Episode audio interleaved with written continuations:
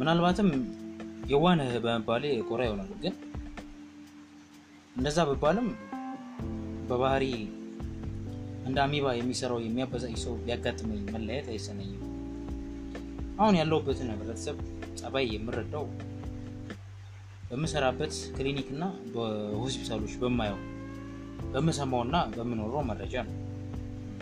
ጋዜጣ አንብቤ ወይም ወሬ ሰምቼ አይደለም። የመንግስትም ይሁን የተቃዋሚ ፖለቲከኞችን መጽሔት ለማንበብ ጊዜ የለኝም። ምክንያቱም በሽተኛ ለእኔ ከፖለቲካና ከወገንተኛ ማህበራዊ ትንታኔ በላይ ነው። እስከ ቅርብ ጊዜ ድረስ ትዳር አልያዝኩም ነበር። ምናልባት የዋህ ያሰኘኝ ይሄ ነው። የዋህነትን የምንለካበት መንገድ ብዙ ቢሆንም አንደኛው ይሄ ሳይሆን አይቀርም። ባልስማማበትም ተደርጓልና መቀበል ያለብኝ የግዴታ ዕዳ ነው። በተለያየ ጊዜና ቦታ ከብዙ አይነት ሴቶች ተዋውቅ ያለው በተለያየ የፍተሻና የመጠጋጋት ጥበብ ባል ሊያደርጉኝ የፈለጉት ዶክተር ስለተባልኩ ብቻ እንደሆነ አልጠፋኝም። ዶክተር ውስጥ ምን የተለየ ነገር ያለ መሰላችሁ? እኔ ዶክተር በሆን እነሱ ይሆናሉ? የእኔ አባላዘር የተለየ ከረሜላ አለው? ብሩህ ልጅ ሊወልዱ ነው? ባልጠበቅ ነው የተፈጥሮ ሴራ እነሱን የመሰለ ደደብ ቢወልዱስ? የሕክምና ዶክተር የሆንኩት በብሩህነቴ ነው ወይንስ በስነ ስርዓቴ? ባይሆኑም ገና ከመጀመሪያው ለትዳር ብለው ዶክተር ፍለጋ ማነፍነፋቸው የተሟላ መረጃ ባይሆንም በመጠኑ የደደብነት አባዜ እንዳለባቸው መለኪያ ነው።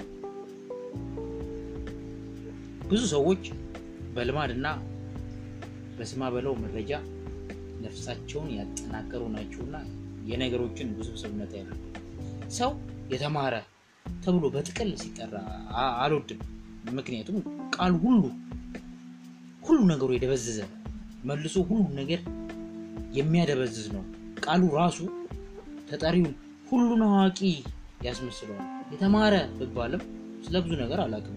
ምሁር ስለተባሉ ብቻ በግዴታ ስለ ሁሉም ነገር የሚያውቁ የሚመስላቸው ብልጣበልጦች ወይንም ስለ ዓለም ውስብስብነት ያልተገነዘቡ ወይም ራሳቸውን በዚህ የወል ስም ሸፋፍነው ተገንዝበው የጨረሱ ለመምሰል የሚጥሩ ግን አይጠፉም። ኢትዮጵያ ኢትዮጵያ እንዳላት የሐኪሞች የፒኤችዲው የኢኮኖሚስቱና የታሪክ አዋቂ ተብዬ ብዛት ቢሆን ኖሮ አገሪቷ እዚህ እንደ ንፋስ ስልክ የሚሰራው ስፍራ አትደርስም ነበር። እንግዲህ ዶክተርነት ወይንም የብሩህነት ምልክት አይደለም፣ ወይም የጥሩ ባህሪ ምስል አይደለም። በሆነ አንድ ነጠላ መስመር አንድ አጭር ግብ ደርሰሃል ማለት ብቻ ነው። መሰማትን አልነሳና ይሄ ይታወቃል። ሐኪም ስለሆንኩ ለሐኪም ለማደላት ሳይሆን በአጠቃላይ በሀገሬ ሐኪሞች እኮራለሁ። የምኮራበት ምክንያት ገብጋባነት ስለሌለብን እንዲህ በራሴ ተማምኜ የምናገረው በተደጋጋሚ ያየሁትና የምኖረው ስለሆነ የትም ሀገር ሄደው በዶላር ሊሰሩ የቻሉ አንተውም ብለው ከወገናቸው ጋር ተጣብቀው የሚሰሩ ብዙ ናቸው። የምናውቀው ይቺን መሬት ነው። ይቺ ድሃ ሀገር ከትቢያ ከክበት ለቃሚነት አውጥታ ዓለም ላይ ካለ ሌላ ሐኪም የማላንስ ጠቢብ አድርጋኛለች።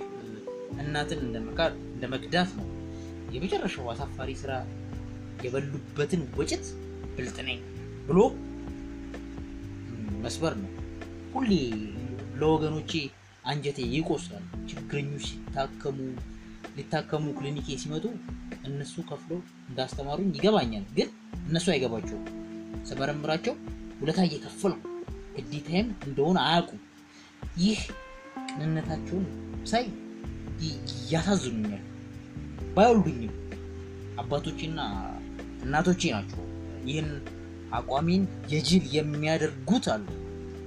በዚህ ሀገርና በዚህ ዘመን ይመስለኛል ሀገርና ወገን መውደድ ጅልነት የተባሉ አይመስልም። ዶክተር ልባል የዋህ ይበሉ ወይ በአማራጭ ቃል ጅል ወይ ሞኝ ትዳር የሚይዘው ፍቅር ሲይዘኝ ብቻ ነው ብዬ አምናለሁ። ሮማንቲክ ሀሳባዊነት አይደለም። አንዴ እንኳን ፍቅር አያውቅም። ከታቦር አንደኛ ደረጃ ጀምሮ በሰይፈ አርዕድ ሁለተኛ ደረጃ በኩል አድርጎ እስከ ጥቁር አንበሳ ሜዲካል ስኩል ድረስ ይህ አዳሜ የሚዘፍንለት ረቂቅ የተባለ ነገር አላጋጠመኝም። የቄለም ደንቢዶሎ ልጃገረዶች አላስተማሩኝም። ለመሆኑ ፍቅር ምንድን ነው ብባል መግለጫ የምትሆነኝ አንዲት ቃል ከታሪኬ ነዶ መምዘዝ ከምላሴ እርጥበት መጥፋት አልችልም። ለመሆኑ ፍቅር ምንድን ነው? በዝና እንደምሰማው ይጥማል ይላሉ። ግን ይጥማል ከተባለ ይህ ሁሉ ወጣት አፍቅሬ አገባው ብሎ በፍቺና በነገር ለምን ይተራመሳል? ነጋጠባ ለምን ይካካዳል? ሲመስለኝ ስላልነበሩበት ነው። ስለማያውቁት ነገር በሆሆ የሚያወሩባት አንደኛዋ ስፍራ ይህቺ የእኔዋ አዲስ አበባ ዘነፋስ ስልክ ሳትሆን አትቀርም። እውነት ታዲያ ከሌላ ሰው ልምድ ተነስቼ የእኔን ልቦና መገምገም አለብኝ? ሌሎች በኖሩት መረጃ ራሴ መገመት ልክ ነው? ሴቶች አታላይ ናቸው፣ ገንዘብ ይወዳሉ፣ የመሳሰለ ወሬ ለእኔ ምን ይበጀኛል? የእኔ ልምድ አይደለምና ላምነው ግዴታ አለብኝ? የማላፍርበት የማፍቀር ድንግል ነኝ። ገና ያልተቀቀለ ጎመን ጨብጦ ቢይዙኝ ከገላዬ የሚወጣው አረንጓዴ ደም እጆ ላይ ይቀራል። መልካም ነው። ወንደላጤ መሆኔ እንደ አሳምነው ያሉ አንዳንድ ጓደኞችን ያስጨንቃቸዋል ወይም ያሳስባቸዋል። በዚህ ምክንያት በዚህ ምክንያት አሳምነው ወይም አሴ ብለን የምንጠራው መደበሪያ የምትሆን የደስደስ ያላት የሰለጠነች ልጅ ላስተዋውቅ የአዲስ አበባዎቹ materialist ሆነዋል ብሎ ፊያሜታ ከምትባል በ anthropology masters degree ዋን አሜሪካን ሰርታ በአሁኑ አዲስ አበባ top dollar ከሚከፈላት ሴትዮ ጋር አገናኝ። እስኪ በእግዚአብሔር እንዴት ነው አበሻዋ ከባዕዷ የበለጠ materialist የምትሆነው? ችግረኛ? አዎ materialist እንጃ። ባህር አቋርጣ በአሜሪካ ካፒታሊዝም ሰልጥና አይደለም እንዲህ የመጣችው። አልዋሽም። ከልጅቷ ደስ ያለኝ ነገር ስሟ ብቻ ነው። ምክንያቱም በዓሉ ግርማን ወደዋለሁ። ጥሩ ተጫዋች ብትሆንም ከእድሜ ጋር የማትስማማ ያውም ባለትዳር እድሜዋ ከፍተኛ ሰላሳ ወይም መካከለኛ አርባ ውስጥ የሆነች ናት። ወጣት መጥበስ አልችልም አሉ እንዴ? ሴትዮዋ ብትደብቀኝ አለ አይደለ የሴት እድሜ አይጠይቅም ምናምን ብላ ከግንባሯ የቆዳ ሽብሽብ ላይ ቁጥሩን መገመት አልከበደኝም። በተዋወቅኳት በሁለት ሳምንት ውስጥ ዮሴፍ የአማራ ስም ነው የኦሮሞ ግራ ያጋባል አለች። አሳሙን የነገረኝ እኔና እሱ ተወልደን ካደግንበት ደንቢዶሎ ከተማ ተወልዳ እድሜዋ ሰባት ሲሆን አዲስ አበባ እንደመጣች ነው። እሷ ራሷ ስታውራኝ ደንቢዶሎ እንደናፈቃት አድርጋ ነበር። ሳውቃት አንድ ቀን እንኳን ቦታውን ሊየው ብላኝ አልሄደችም።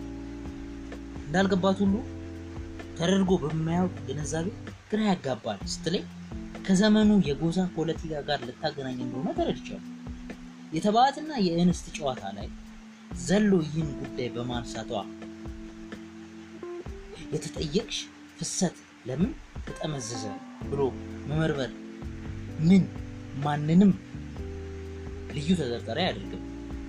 ምን ለማለት ፈልጋ እንደሆነ ቢገባኝ አልገባኝም።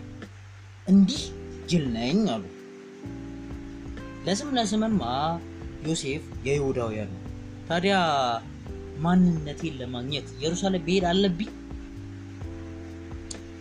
ምክንያቱም በሽታኛ በሽታና ማንኛውም አይነት ፖለቲካ ይደብረኛል። ፍርሃት አይደለም። አንዳንዴ ፖለቲካችን አዲስ ስም የወጣለት ውርዴ ይመስለኛል። ውርዴ ያስፈራኛል። long live penicillin okay። አንዳንዴ አስፈላጊ ወይም አስገዳጅ ሁኔታ ብቻ ሲፈጠር ብቻ የማወራውን ነገር አወራዋት። ጉራ ስለሚመስለኝ ነው የማላወራው። የሚኒሊክ ዘመድ ነኝ አልኳት። ምን አለች። ፊቷ ሰፋ እጢዋም ዱብ አለ። የንጉሰ ነገስት ምኒልክ ልንገርሽ፣ አያቴ ኢብሳ የነገረኝ አያቴ ከነምቢዶሎ ሊሙ ይሄዳሉ። ሊሙ ላይ ጦርነት ነበር። ያን ጊዜ የጎጃም መኳንንት ሊሙን ያስተዳድሩ ነበር። የዚሁን ጥርስ የሚያመርት ሀገር ነበር ሊሙ። እሱን ለመውሰድ ነበር ጦርነቱ። ጎጃሞች ይሸሻሉ። ያለ ጦርነት ብዙ የዞን ጥርስ ተማረከ። አያቴ ገና ጎረምሳ ነበር። የተማረከውን ጥርስ እንዲጠብቅ ኃላፊነት ይሰጠዋል። በታማኝነት ይጠብቃል። ለሁለታው ደምቢዶሎ ምኒልክ መሬት ይሰጡታል። ከጎጃሞች ጋር የመጣች ሽናሻ ልጅ ነበረች። እሷን አግብቶ ደምቢዶሎ ይወርዳል። አያቴ ለምኒልክ ታማኝ ሆኑ እንጂ የዞን ጥርስ ለራሱ አስቀርቶ ፖሊሱ ለሽቀላ ከመጣ አንድ ሜታ ከተባለ ባለሙያ ነጋዴ ጋር ይካፈላል። ይህ ሰው ለአያቴ ከዝሆን ጥርሱ አምባርና መስቀል እንዲሰራለት ተዋውሏል። አስገራሚ አምባር ነበር አሉ። እዛ አምባር ላይ ከውስጥ ዮም ተወልደ ቤዛ ሁሉ ዓለም የሚል ጽሑፍ ነበር። ትርጉሙ ክርስቶስ ተወለደ ምናምን ነው። ቅድም አያቴ ለሚዶሎ እንደደረሰች ትወልዳለች። የተወለደው ልጅ ስሟ ሊሙ ይባላል። የሴት አያቴ ስም ነው ሊሙ። okay ስድስት አጎቶች፣ ስድስት አክስቶች ነበሩ። ቆይቶ አያቴ ሊሙ ነቀምት ላይ ያረፈች። ከተማው በሙሉ ነው ለቀብር የወጣው። አያቴ ከሞተች በኋላ የነገርኩሽ አምባር ቢፈለግ ቢፈለግ ይጠፋል። ቢፈለግ ቢፈለግ አምባሯ ጠፋ ሲባል በቃ ልክ እንደ ሰው ሞት ታዘነለት። ሌላ ሊሰራለት ይችላል ይችል እንደሆነ ለባለሙያው ሊነግረው አባቴ ወዲህ ይወጣል። ሰውየው ግን በሕይወት አልነበረ። ፊያሜታ ወሬን አቋረጠች እና በጥፊ ልትመታኝ ያሰበች መሰለኝ ፊቷን ሳይ ለምን አወራኸኝ? ይህን ሁሉ የዝሆን ጥርስ ቁም ነገር ነው እንዴ?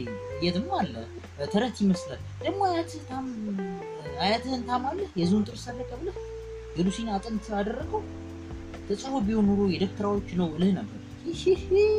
ጤንነት ያጠራጥራል። ይህ የአንዱ ዓለም ግጥሞች ነው ያነበብኩላችሁ። አየሬ ሞኝ ከተሰኘ አዳም ረታ ስንብት ቀለማት መጽሐፍ ላይ ነው። ላዳመጣችሁ ነው።